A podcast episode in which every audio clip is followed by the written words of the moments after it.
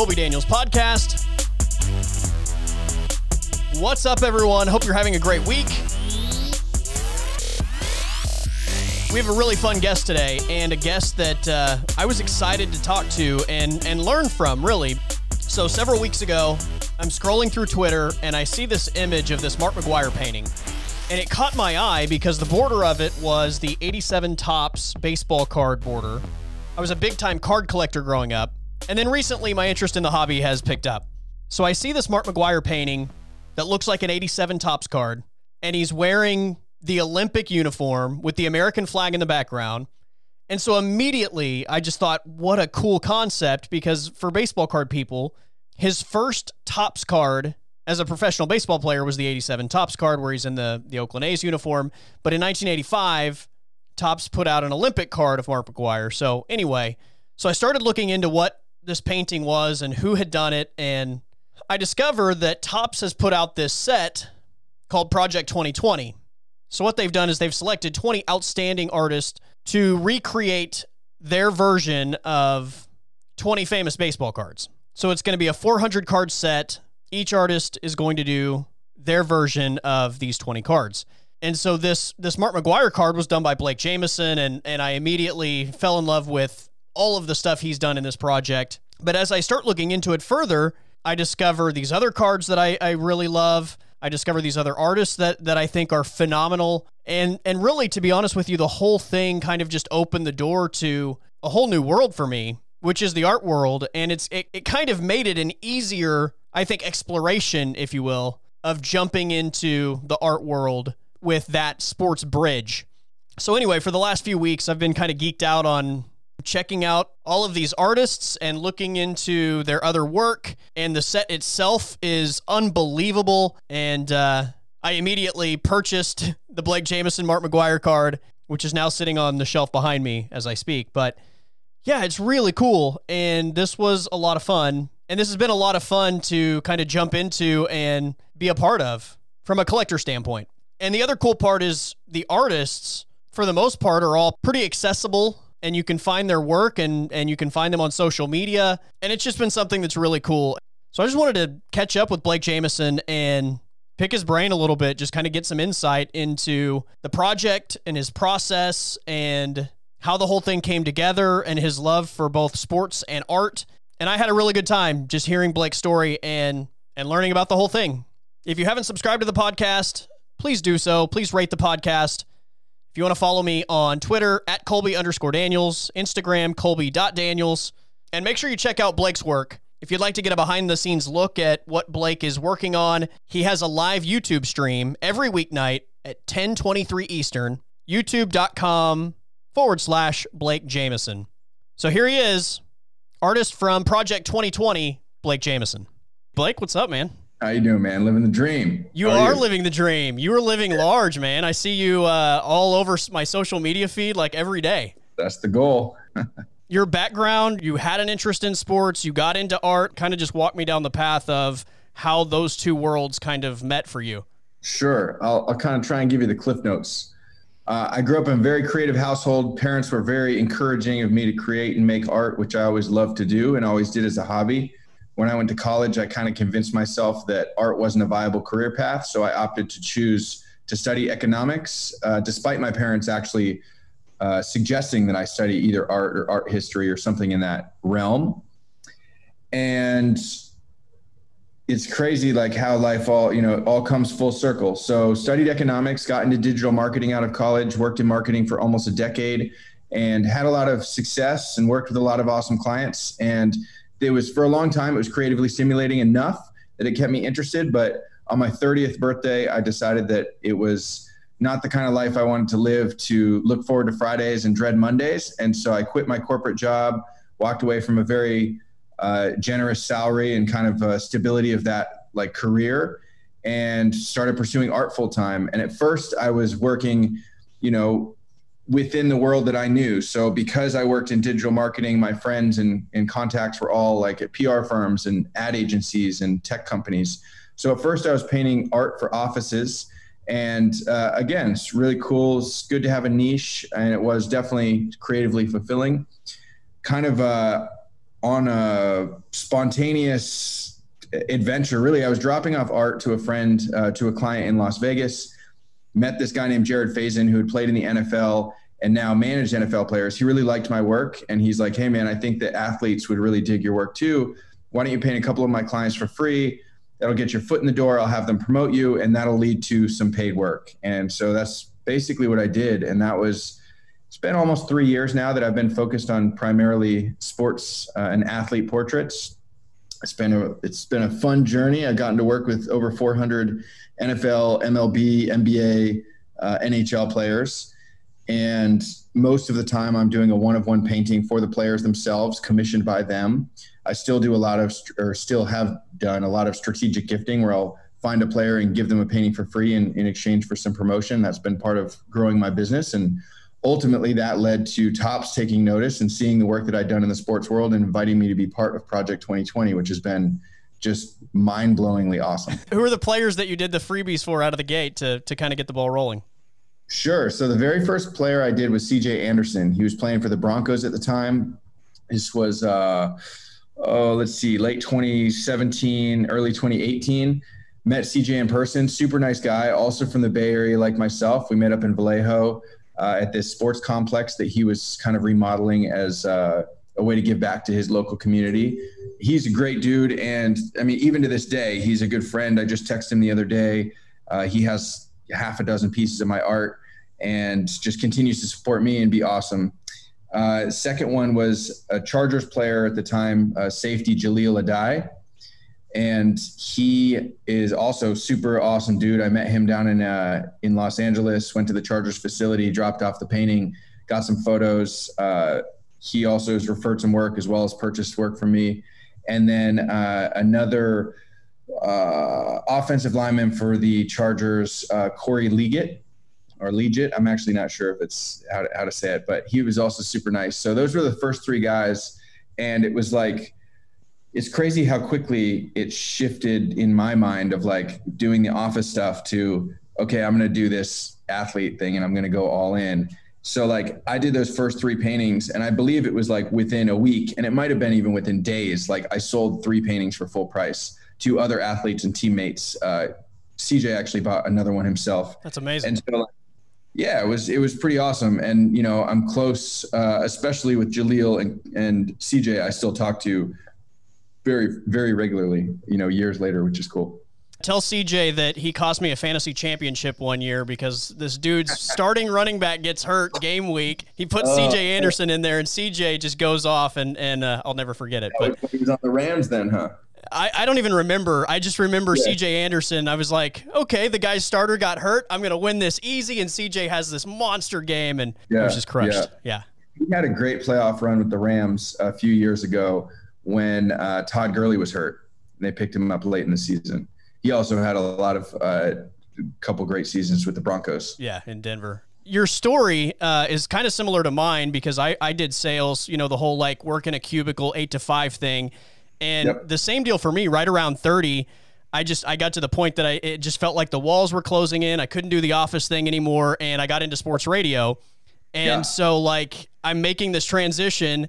And the first year that I'm in sports radio, I'm making about ninety thousand dollars a year less than I was. And I had this moment, like six or seven months into it, like, what the fuck am I doing? Did I make the biggest mistake of my life? Cause all of a right. sudden, like I'm counting every cent that I have to make sure I can get by. Like, did you have that moment when you went to art and just thought like, did I, re- did I really make the, re- the right move? You know, I didn't. Um, and that's really, I, I can't really even take credit for it. I think that because, like I said, I grew up in this creative household. My parents were always very, very encouraging of me making art. So when I was working that corporate job, I was actually living in Phoenix, Arizona. I had bought a house uh, because I was making a good salary, and, you know, it had been, Uh, basically spending my week nights and weekends remodeling that house. And that was kind of my art project for the couple years I was with that company. And so when I left, I ended up uh, selling that house and doing pretty well in terms of returns on it. And a lot of it is because I put in so much sweat equity and treated that house like my art project. And so when I, when I decided to go all in on the art world career path, I had a very nice nest egg of the money from the house. And I moved back to California, just north of San Francisco, to Marin County with my parents. and they have they live on this two acre property, gorgeous property with two houses. Uh, my grandma, who actually owns the property, lives in the guest house, and then there's the main house where my parents live, and then there's actually two barn structures. It's like a ranch, and one of them is literally like there's a horse still there. It's like stables, horse stables, and then there's the old barn that's kind of storage. And so I was able to trans- transform part of one of those barn structures into my art studio.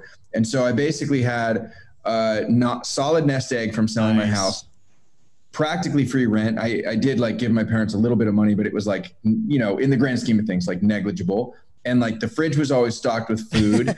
You know, it was like, it was, it was great. My art studio was there, and like, that was also basically free. And so I just had to, you know, use that nest egg wisely to like buy art supplies. And then I would literally like watch YouTube videos on how to do different art techniques, because I never went to art school. Yeah. And it was, I was always self-taught. And so I was just, uh, you know, then just focused on the craft.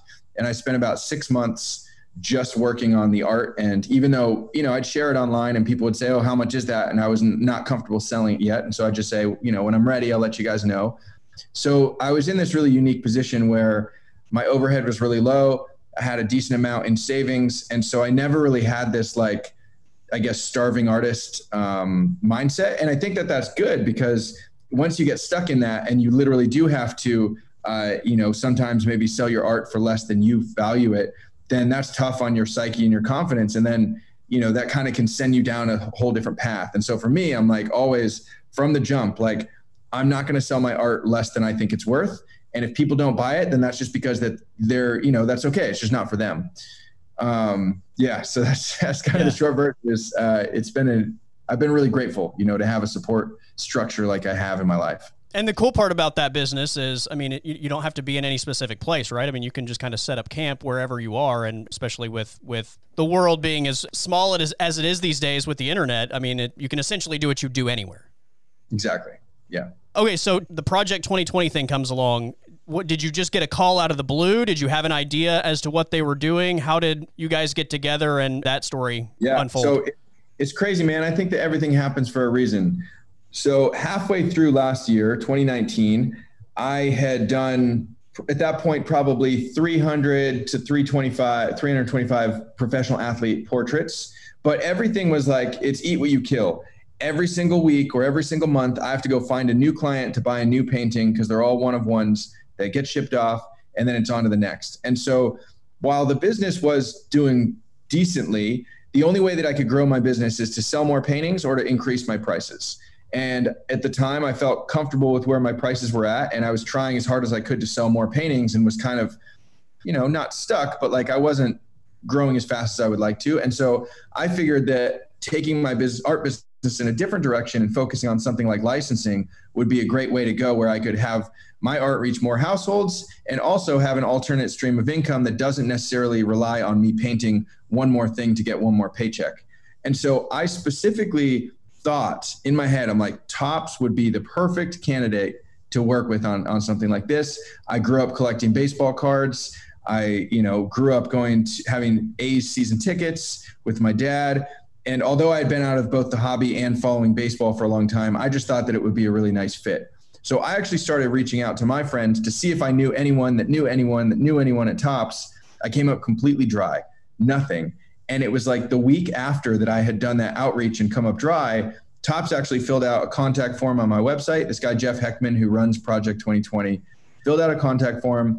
It was very simple, brief message. Just said, hey, Blake, my name's Jeff. I work at Topps. We have an upcoming project. We're working with some artists. I'd love to talk to you about it and see if you're interested.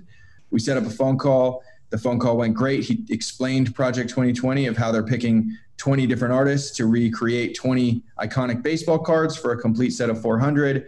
It would last basically the entire year of twenty twenty, and invited me to be a part of it. And so again, like I just think ha- things happen for a reason, and they reached out to me out of the blue, but I al- also feel like I kind of put that energy out into the universe, and I was, I was ready for it. So it was meant to be. Did you have any input on, on the twenty cards, or was that just kind of like they chose that and, and you just took what was out there? Yeah, no input whatsoever. Uh, so they gave all twenty artists the exact same twenty players, and within the player, a very specific reference card that Topps. So we have like the nineteen eighty-seven Mark McGwire rookie, um, you know, a lot of players' rookie cards, but not all of them. Uh, yeah, so they gave us very specific cards, but they also gave us a lot of flexibility to say, okay, do a card that's inspired by this. But as people have seen with what the different artists are doing, there's there's a lot of freedom and flexibility to kind of go whichever artistic direction we feel is necessary for our own card and our own artistic expression. I'm kind of curious from your perspective, how much do the sports world and the art world kind of cross paths? Because for me, as a sports guy my entire life, I've always been intrigued by art, but I just kind of feel like a dumbass when it comes to art. So it's like, I'm always kind of like staying back because it's just so far out of my comfort zone. And the sure. cool thing about all of this is it's allowed me to to like kind of get involved with it and explore all these artists and kind of open this door to this completely different world that I really had no idea about through yeah. a door that, you know, I'm I'm very comfortable with in sports and, and baseball cards. Sure. Yeah, I mean, I think that there's a ton of crossover in personality type between someone that's in the card collecting hobby and someone that is an art collector. Uh, we place this this kind of personal value on all these physical items. And the value sometimes has to do with whatever the price is in the Beckett Sports Card Monthly or whatever the last Sotheby's auction was for a particular artist or a piece. But a lot of times what we'll see is, you know, we have like people's P Cs where they collect a certain player and they have, they might get this special Don Mattingly card, and sure, it might not have a ton of value to the general market, but to you, it's priceless because that's just, that's everything. And I think that the same thing happens in the art world where once patrons uh, find an artist that they love and really want to support, it doesn't really matter what the market thinks the price of that work is. They are putting their own story behind it and, and their own value to it. So I think within that, there's there's so much similarities between art collectors and uh, you know people in the hobby. And then we also have like the flipper side of things. So there's some guys that are just buying a sports card because they think I can get a quick buck on this. Well, there's the exact same thing in the art world where people are going to auction or whatever, and they're buying a piece of art just so that they can resell it. And so I think that those personality types are the same. It's just, it's just a different medium that they choose to like express that personality. And since Project twenty twenty, we're seeing a lot of crossover where there's a lot of people that are art collectors of mine that are coming back into baseball cards. And a lot of them grew up collecting cards like I did. And they're like, oh my gosh, I can't believe that like I stopped collecting cards for so long. I forgot how much I love this. Now I went into my garage, I pulled out all these old cards and I'm going down memory lane. Like that's like the most rewarding thing to, yeah. to hear because I had that experience with Project twenty twenty. Um, and same thing with, you know, with hobby community turning into art collectors. I've met a lot of people that have been baseball card collectors, found my card through Project twenty twenty, hit me up separately to say, wow, now I'm being exposed to all this art. Like you said, like, yeah. can I commission a painting or can I buy something from your inventory? And so we're getting a lot of crossover back and forth. I think it's really cool to see like the blending of those worlds. And really, I got to hand it to Topps because I think the one thing that they really nailed is they curated such a diverse and great group of artists that are all create very different works of art. We all come with our very different uh, audiences. And we're bringing all those together and kind of all promoting each other and the project and baseball cards and art. And it's just like the perfect storm. Obviously, the world is in a shitty place, but I mean, this thing kind of came along at the right time because, as you mentioned, I mean, so many people are at home. So many yep. people have gotten back into the hobby because they've got, you know, they're going through their old baseball cards or whatnot. And I think yep. at the same time, because so many people are at home, they get bored of things and they're looking for, you know, new interests. And again, like it's like a perfect storm where those two worlds meet and it kind of gives you the nostalgic feeling of the baseball card, or at least for me, the nostalgic feelings of the baseball card, but opening up new doors into the art world. Absolutely. I think it sucks everything that's going on in the world right now. It has impacted so many people in negative ways. And I almost, honestly, like I feel guilty at times that I'm in a situation where because everyone is stuck at home and there's a lot of uncertainty, a project like Project twenty twenty is getting extra attention and I'm probably getting more sales than I might have without because people are looking for something to kind of cling to. And so in this time where everything's so uncertain, one thing that we can count on is that every Monday through Friday, one p.m., Topps is dropping two new cards and it's exciting to check it out and see what it is. And I think that it's, uh, like I said, it's, it's, it's a really shitty situation about what's going on in the world, but in terms of, you know, from a kind of a selfish perspective for me as an artist within Topps Project twenty twenty, I think that we have benefited from it, and I'm just trying to make the most of it and brighten up people's days and try and share cool art with them. And also, it's a great distraction. Know, yeah, exactly. Yeah. Exactly. And so that's, that feels good. That part of it does. I mean, I think we can all get completely inundated with all the, the shitty news and the building anxiety of, of everything that's happening. It, you know, we have bad news coming at us from so many different directions. Yeah. I mean, I, I wouldn't feel bad at all. You're, you're giving them something to, to look forward to and something to pay attention to other than just the, the constant flow of bad news. Totally. Totally agree. How many of the artists did you know or were familiar with before this thing started? Only a couple.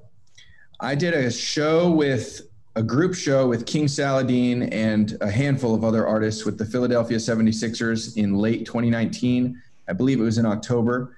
That was awesome. We met in person. A super nice dude. And I got kind of uh, introduced to his work through that show. And I really love and admire his work.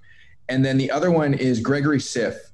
Gregory Siff uh, from L A, I think just, he's one of my favorite artists in the whole world and has been ever since I started painting full time at age thirty. And I started find, you know, looking at other artists for inspiration. And while Gregory and I's styles are very different in terms of the art that we produce, I just think that like his, his brand building, I, I mean, I love the art itself and, and the brand that he's built and his personality, everything I've just admired for so long.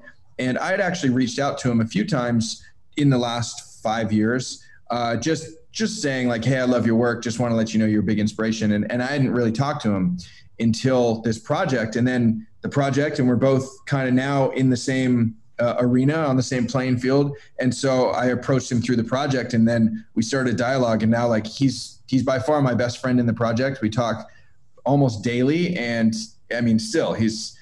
He's on a whole nother level in my mind, as far as, you know, in the art world, he's a legend.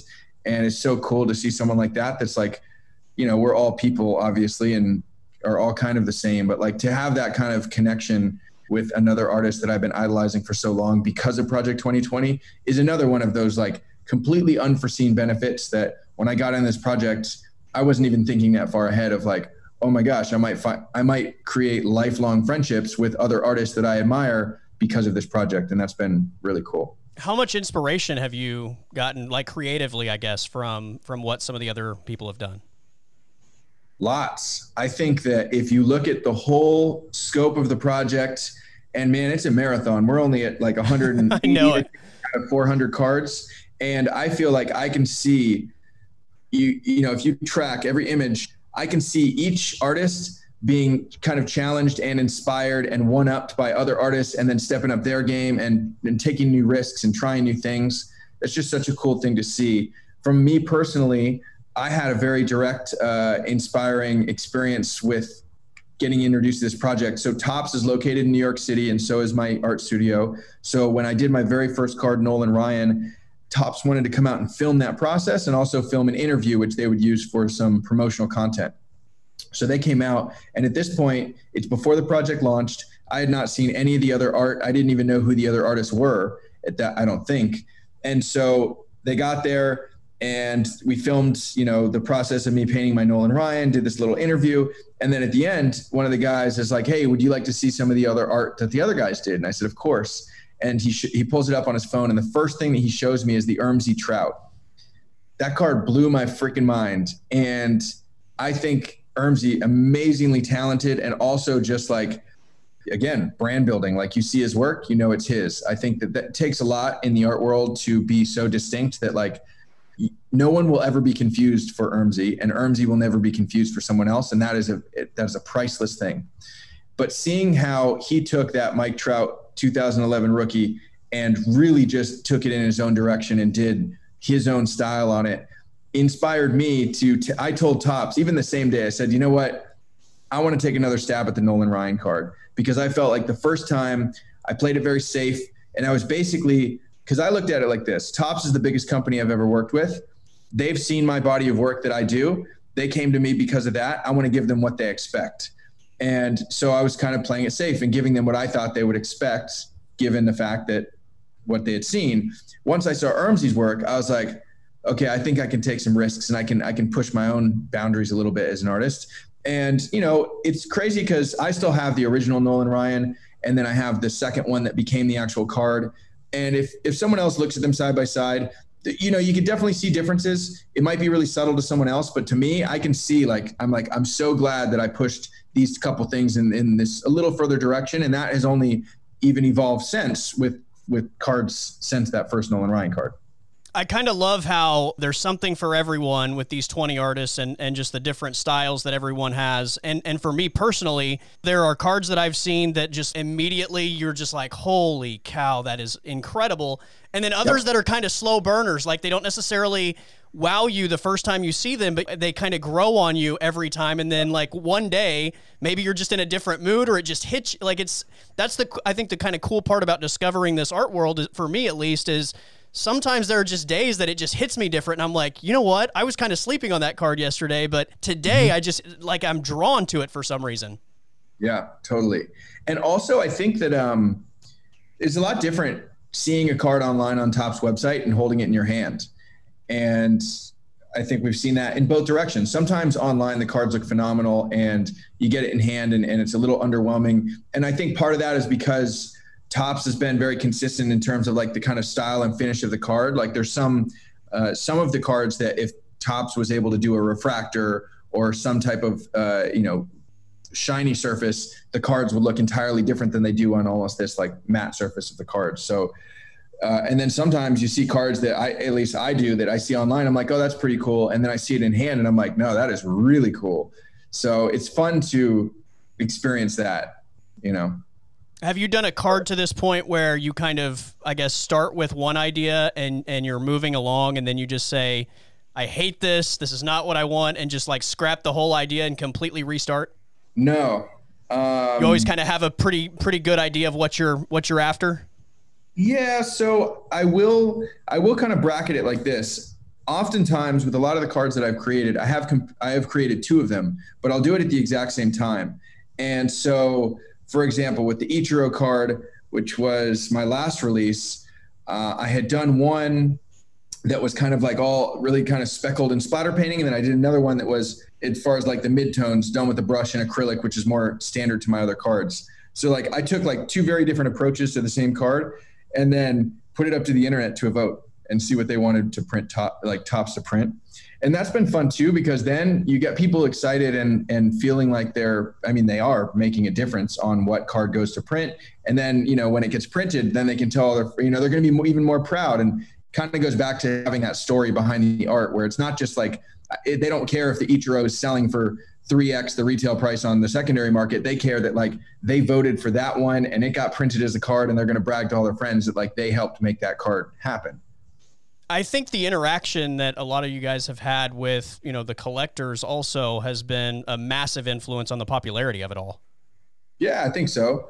Uh, it's awesome. I mean, like I said, I grew up collecting baseball cards. So when this project started and I started getting back into it, like it was like a fish to water. It was so natural to me to get back into the hobby and be able to talk about collecting cards in an authentic way, which I think that fans can appreciate. And also just like the generosity of everyone in the hobby is crazy, where I told them like, man, I basically haven't bought a baseball card for the last twenty years. And people just start sending me cards. They're like, hey, here's, here's something to start your P C off. Here's something. And so like, that's been just such a cool thing. And I think that even beyond Project twenty twenty, when the project ends, like I'm still going to continue collecting cards. I'm still going to be, you know, on the forums or in the private groups or chatting with friends that, that are in the hobby. And that's yet another exciting, like exciting thing that like I didn't anticipate happening with this project, and here we are. What are you collecting? Have you do you have have you started yeah, something specific? Yeah, for sure. Yeah, so I Mark McGwire is my all-time favorite athlete of forever, and so I've P C'd him for a long time. And like I said, everyone's been really generous, helping me catch up on all the all the years that I missed. And I also collect Buster Posey. I'm a big Giants fan as well, which I know like the A's and Giants seems counterintuitive, but just with kind of the way that m- my family, like, we kind of moved around, and I ended up in back in California when I launched my art career is when the dynasty years of the Giants, and they were winning every other year. And I was going to a lot of games at A T and T Park, have a ton of great memories there, and always liked Buster Posey. So I collect him. And then in basketball, Uh, I have a small Zion collection. I actually did a painting for Zion uh, when he was at Duke, and did a bunch of work with Duke, which I think was cool. But I think that like I always, and not that he's the underdog because he's a freaking beast, but I really like John Morant. And so I've been PCing him harder than Zion. I think that he's got a lot of potential and talent, and, you know, who knows, you know, in the next five, ten years, we'll see what shakes out, but both of those guys in the basketball world. And that's it. That's kind of it so far. Yeah. But um, I feel like all the time I'm like thinking of new players. I'm like, oh, that would be a fun one to collect. And it's not all, like I said, it's not always like the Zions or the LeBrons or the Michael Jordans. I kind of like, you know, I don't know. I like the Mark McGwires and the Buster Poseys and the John Morants. You know. Would do you think Project twenty twenty would work with a basketball set or a football set, or do you think like baseball is kind of the perfect storm? No, man, basketball or football would be awesome. And I hope, I mean, I think that Topps has really proven the model and shown that shown what's possible. Now, we did get this perfect storm where it would be really hard to replicate, I think, the success and really the magnitude of Project twenty twenty. But I think that, you know, we're going to see a company like Panini uh, explore kind of an, their own variation of it. I think it would be super fun if Panini incorporated some of the artists from Project twenty twenty. I would love for that to be me. Uh, I don't know whether or not that would make sense to them or not. They might want to like take ownership and do their own thing and say, no, we don't want any association. But I think there could be a lot of benefits, because if they pull in some twenty twenty artists and then we have this built-in fan base that already are literally collecting our art cards, I think that, and also if they see like what we've been doing, engaging with community and understanding that like we're going to bring a lot more to the table than just a painting. So I would love to see it happen. I'm definitely most knowledgeable about football just because I've painted more football players than anything else, but I also learn pretty quick. And when I do something, I go all in. So if I was recruited to do a basketball project, I would be up in the basketball forums. I'd be playing fantasy basketball. I'd be, you know, I'd be watching as many games as I can, which is now like what I'm doing with baseball. So yeah, I hope it happens. And if it does, I hope I'm a part of it. Are you completely geeking out on the fact that we basically have live sports almost all day, every day, at least for the past like five or six days? I am. I think it's awesome, but it's like, I almost feel like I don't want to get too attached because I don't have confidence that it's going to last a full season. I wish that it did, but I also, more importantly, wish that everyone stays safe and healthy. And so, you know, what we saw happen with the Marlins is not good just a couple days into baseball. So, yeah, I mean, it's fun. Watch it while I can. Um, in a couple fantasy leagues with a bunch of fans that I met through Project twenty twenty and some people, some employees and people on my team. And so that's been really fun. I'm very honest and transparent that, like, I haven't watched baseball in two decades. Uh, probably, let's see, basically since like the Sammy Sosa, Mark McGwire home run race. After that, I basically stopped watching baseball and haven't ever since. Um, and so I don't have my knowledge of like current players and current teams and even like how fantasy works in general within the baseball world. Like, I just don't know. And so like, it's fun, like learning that stuff, definitely a learning curve. And I'm trying to get more um, familiar, you know, with all the players and, and how all of that works, but it's, It's a process for sure. Yeah. Have you had the chance to meet or talk to any of the, the players that are featured in this set? So Mark McGwire is, like I said, my childhood icon. I have this, I mean, I have a ton of stories as a kid growing up of kind of my interactions and my relationship with him as, as a fan. And um, when I did my Mark McGwire card, it was so special to me. And I told kind of these stories on a, one of my YouTube live streams. I stream every night, Monday through Friday, ten twenty-three p.m. Eastern. And I told this story about Mark McGwire. And I think that it resonated with a lot of people of just like how much the card meant to me.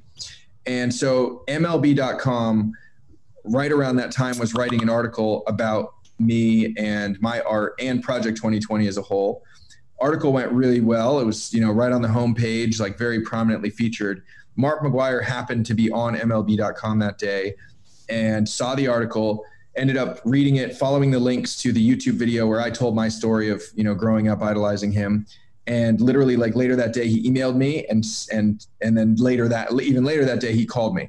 And so we had a, like an amazing twenty minute phone call and just, he's such a nice guy. And it's, it's always cool when you meet your idols and they don't, they like live up, they like literally live up to yeah. or exceed all your expectations. And that was the case. So that was awesome. We've also been in talks with Doc Gooden, who has done some collaborations with artists doing dual autographs. Uh, had a phone call with him and that was great.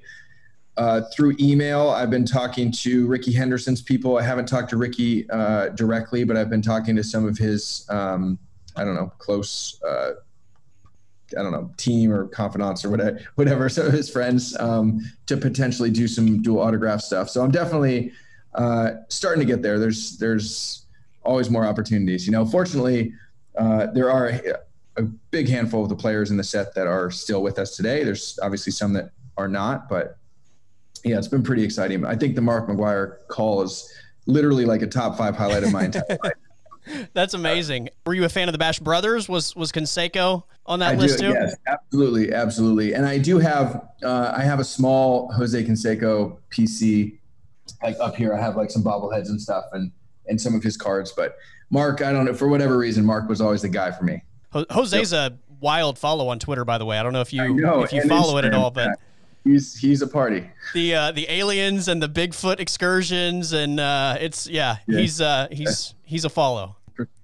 What other player would you want to meet that's involved in this? I think Jeter would be my next pick. Uh, Ken Griffey Junior would be awesome too, but Jeter's cool. It's funny because you know, growing up in California, I actually kind of grew up hating the Yankees.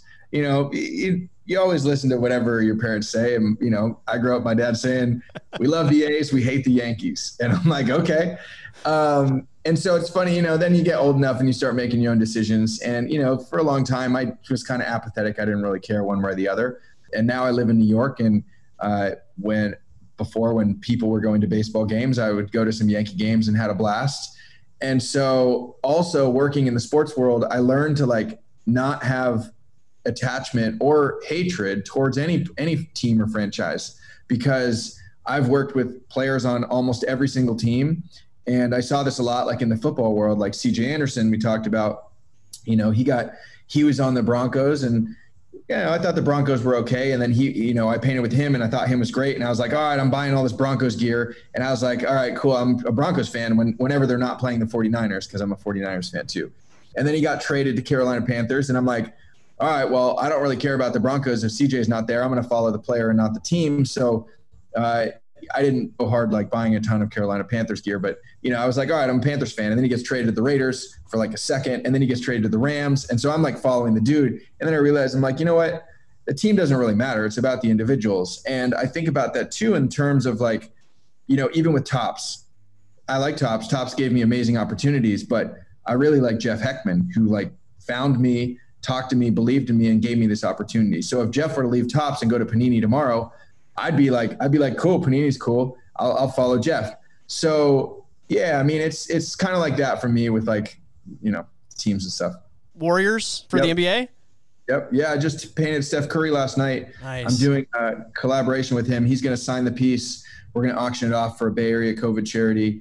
Uh, T B D. I'm going to let him and his people pick whichever charity he wants, but that's been a long time in the works. And I feel bad. Like I got so busy with Project twenty twenty that I got to do things like put Steph Curry on hold for two or three months, which is like such a weird position to be in, but you know, it is what it is. And I'm trying to get through my pipeline as much as I can. I do a lot of charity work, and I also have a handful of commission like waiting lists. So trying to balance all of that, but yes, Warriors for sure. How were the last few years for you? Because you guys were kind of like the hated by the entire N B A after Kevin Durant makes the jump, and they're probably going to end up with like a number one draft pick. Yeah.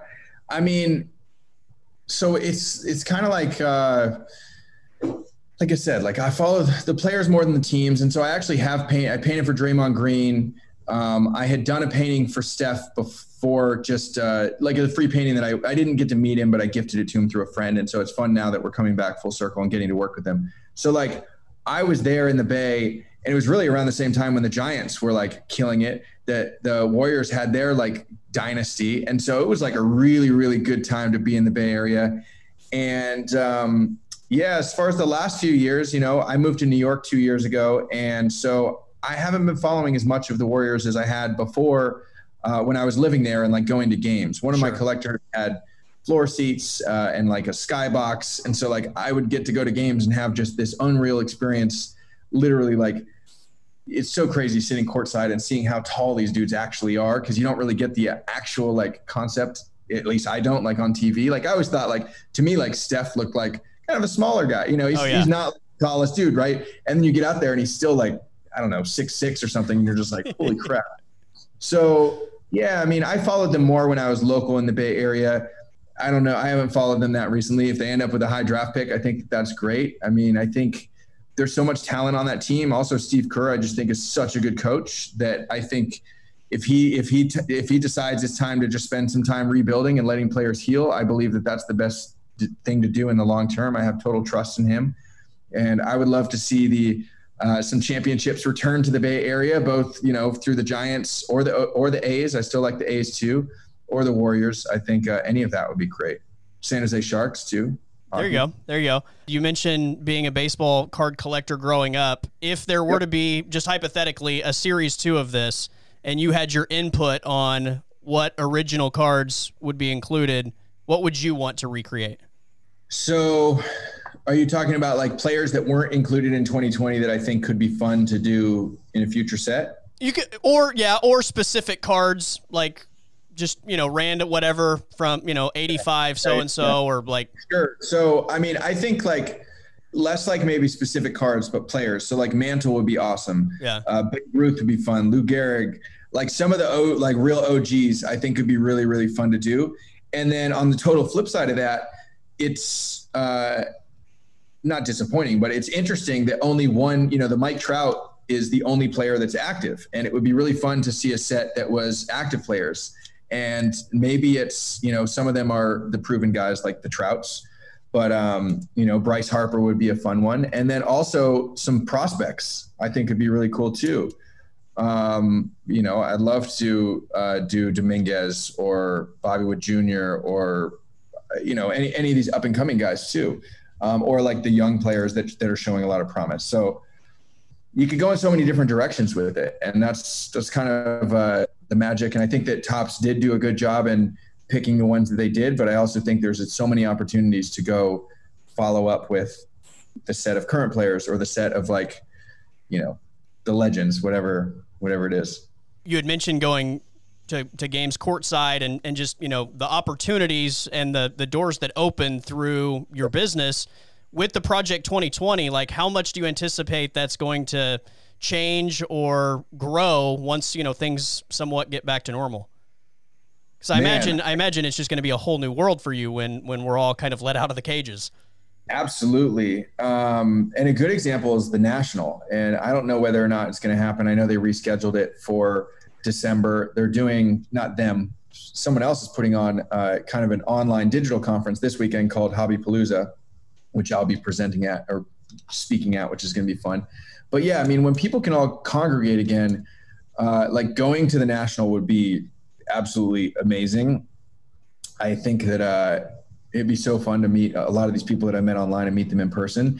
When sporting events happen again, I mean, I've got, now I've got kind of a, a moonshot goal of getting like a, like a sprinter van, tricking it out like a mobile, mobile art studio, and then taking a road trip and going to baseball games, tailgating and painting live in the parking lot of a tailgate and uh, kind of promoting my art and like meeting fans that way. So that's definitely the type of idea that I think now, like at one point in my career, I might've been like, yeah, that'll happen like in ten, you know, that like, who knows when that'll happen. And now I'm like, well, if sports happen again, like feasibly I could do that. And so it's definitely opened up a lot of doors and opportunities in that sense.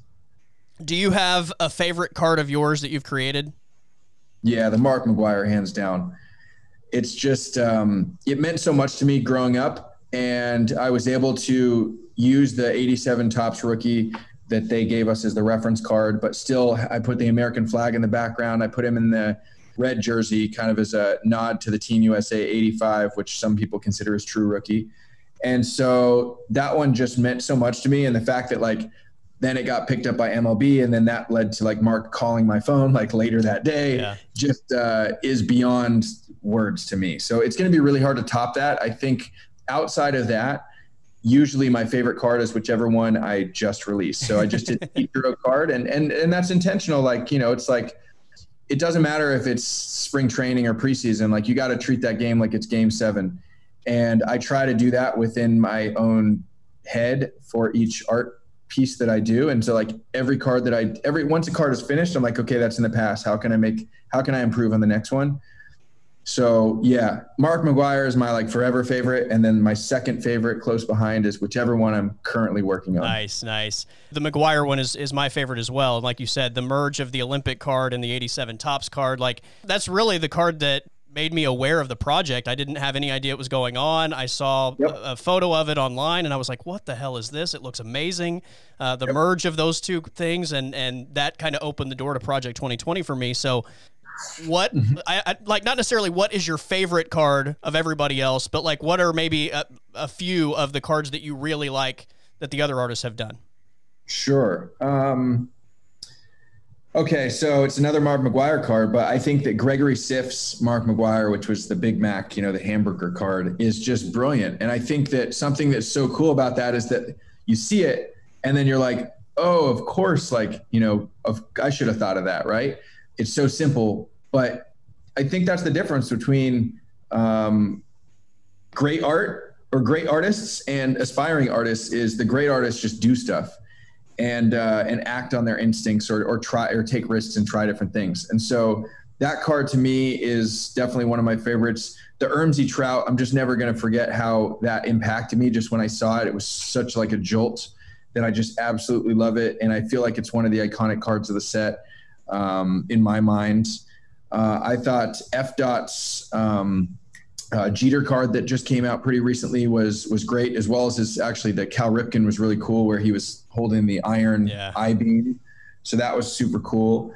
Um, man, I love all the King Saladin stuff. Excuse me. I think the one that jumps out to me the most is his Griffey, um, which was the early card in the set. And just, again, one of those iconic cards where when I think of Project twenty twenty, like that's one of the cards that comes to mind. I think it's great. Um, Ben Baller, I think is, is also super cool. His Don Mattingly that just came out was super awesome. Um, I think it's, yeah, like I said, like every artist I think that I see, I feel like is always being inspired either by themselves or by the other artists, and they want to push the envelope and they want to uh, take chances and push their art. Um, we've seen that like with J K five. I think his art is just absolute. Like he's just ridiculous. He's I, I can't even I can't even do anything. Yeah, I don't know. It's just it's it's yeah. so crazy. And he's another one. Like you see his work, it's never going to be confused with anyone else. You know that it's him. Also just super nice guy. So like, I love seeing the evolution of his art where now we started out all black and white, black line work over white. Now we got, uh, was it the Derek Jeter card? Jeter, with the yeah. art, and we have almost full color. And, and you can see kind of the evolution of the first time he introduced color was the Ichiro, and he had the red dot with, for the Japanese flag.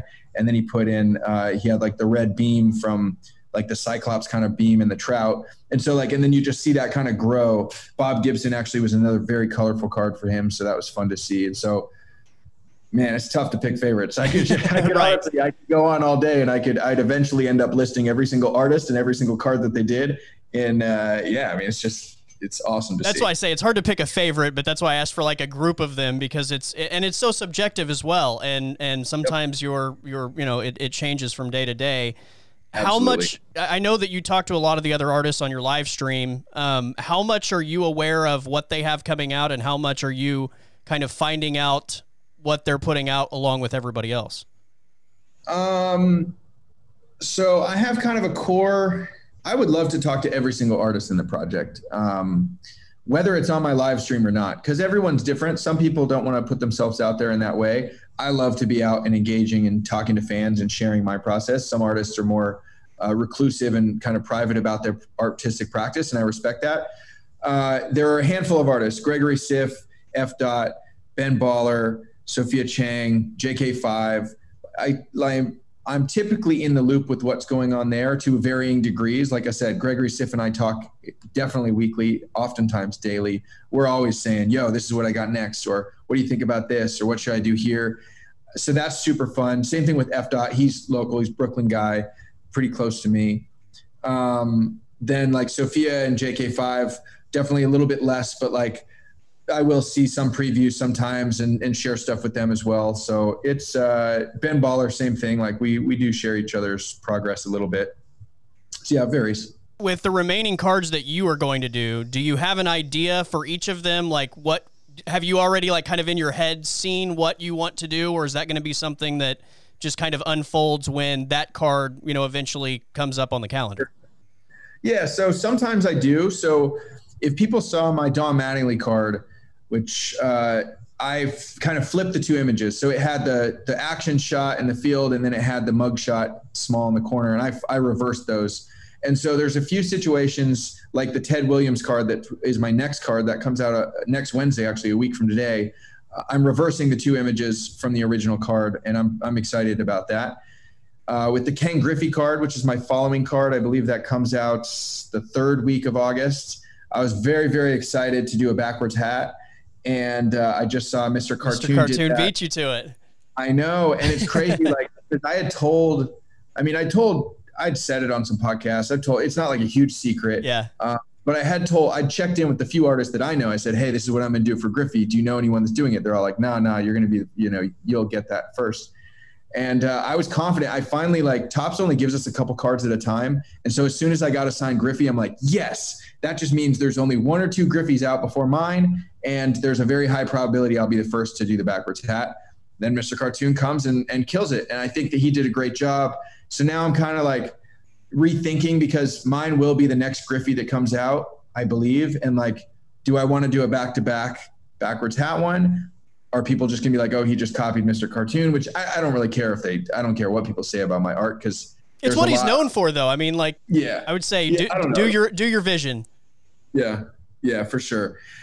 Yeah. So I have plans for those two. And then, so for the other cards, I don't necessarily have uh, a ton of specific plans, although I am planning on making all the horizontal cards, like the Sandy Koufax card is horizontal. I'm going to make everything vertical. Uh, I had kind of gone back and forth on that. I want to have a nice, clean artist set. I was made aware when I first kind of made that clear to the public that that's what I was going to do. Then some people said, well, no, I'm collecting all the Sandy Koufaxes, and if you do that, you're going to mess up my horizontal set. Well, there's other artists that have done vertical cards horizontal or vice versa. So at this point, I'm like, all right, all bets are off. I can do whatever I want that's best for me and my set. So I will be making everything vertical. So that is another decision that's been made, but still a lot more to decide, which is exciting. So is the Ted Williams done, or are you still are you still doing work on that one? Progress. How far before the release of it, like, do you take it all the way up to, like, is there a is there like a zero hour and you're working all the way up to that? Yeah, uh, basically. I mean, I'm, uh, you know, as long as my card is submitted before the day before, it's not an issue to go to print, because it's because it's like uh, prints, you know, they won't print until after the sale and stuff. Like, it gives them time. Um, but yeah, I mean, there was like there was a with my Mark McGwire card, I had submitted the card two or three days before, and the day before they gave me, I had to make a revision. Uh, I actually had to change the number on the jersey, because I had put number forty-one, which was his Team U S A number. And th- at the last second, they decided that they wanted to keep it twenty-five and keep it more true to the, the nineteen eighty-seven card. So, you know, they came to me twenty-four hours before and said, you need to redo this. And I said, okay, let's make it happen. And I did it. And so because of that, you know, I think that A, Topps knows that I can work quickly under a t- deadline if I have to. And B, like, if they're going to ask me to make a change twenty-four hours before, they're going to give me a little bit of flexibility to like wait till then to like submit something. Um, and outside of that, like, I've never had to change anything about a single card.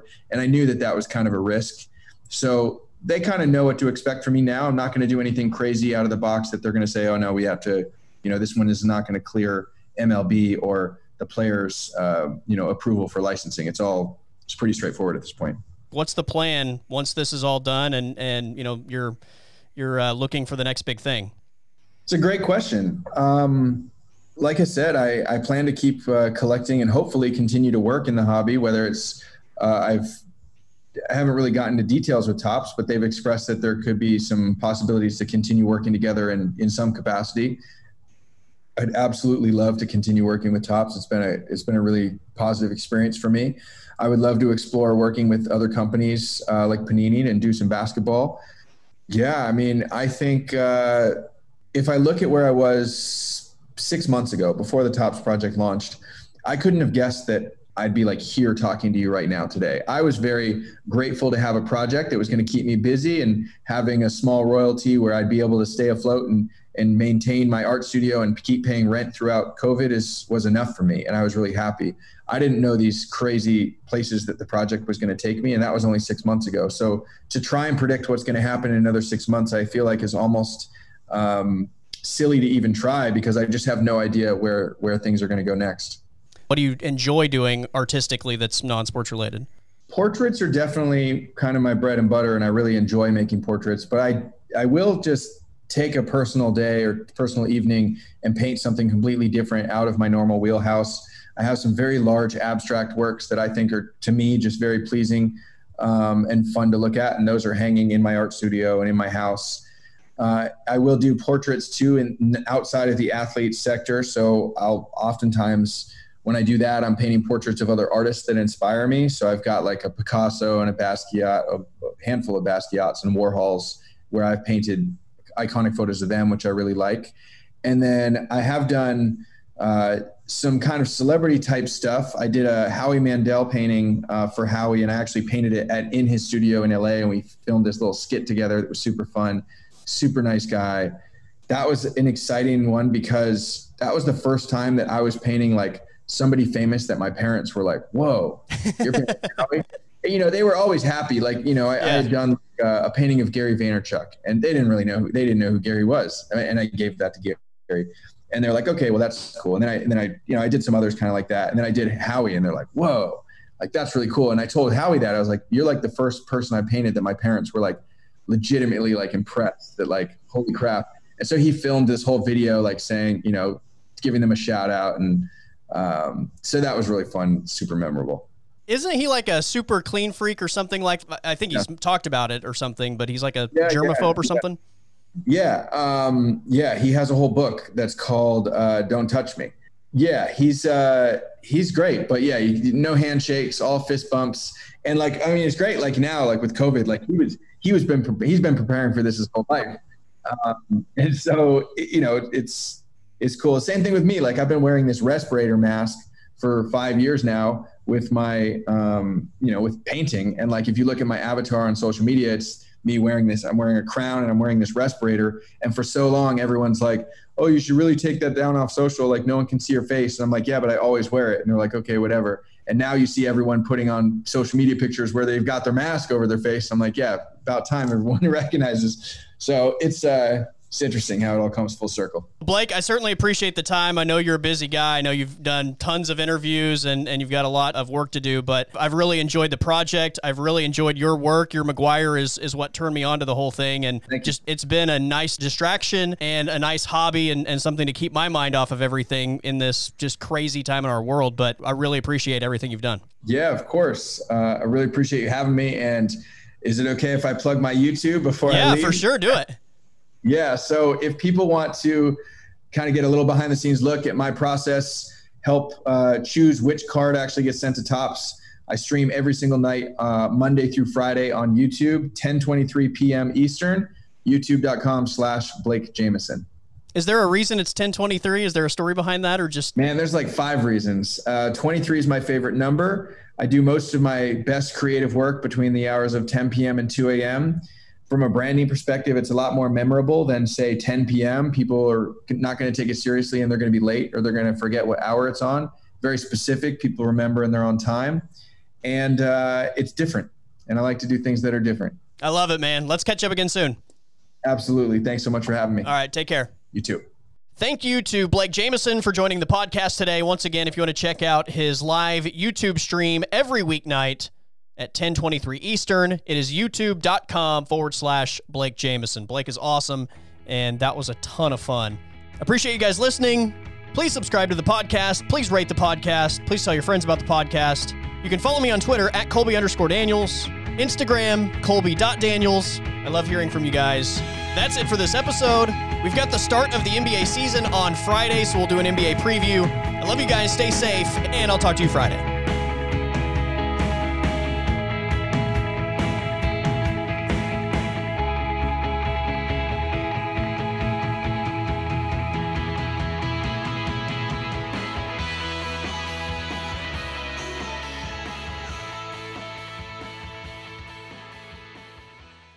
The podcast is over.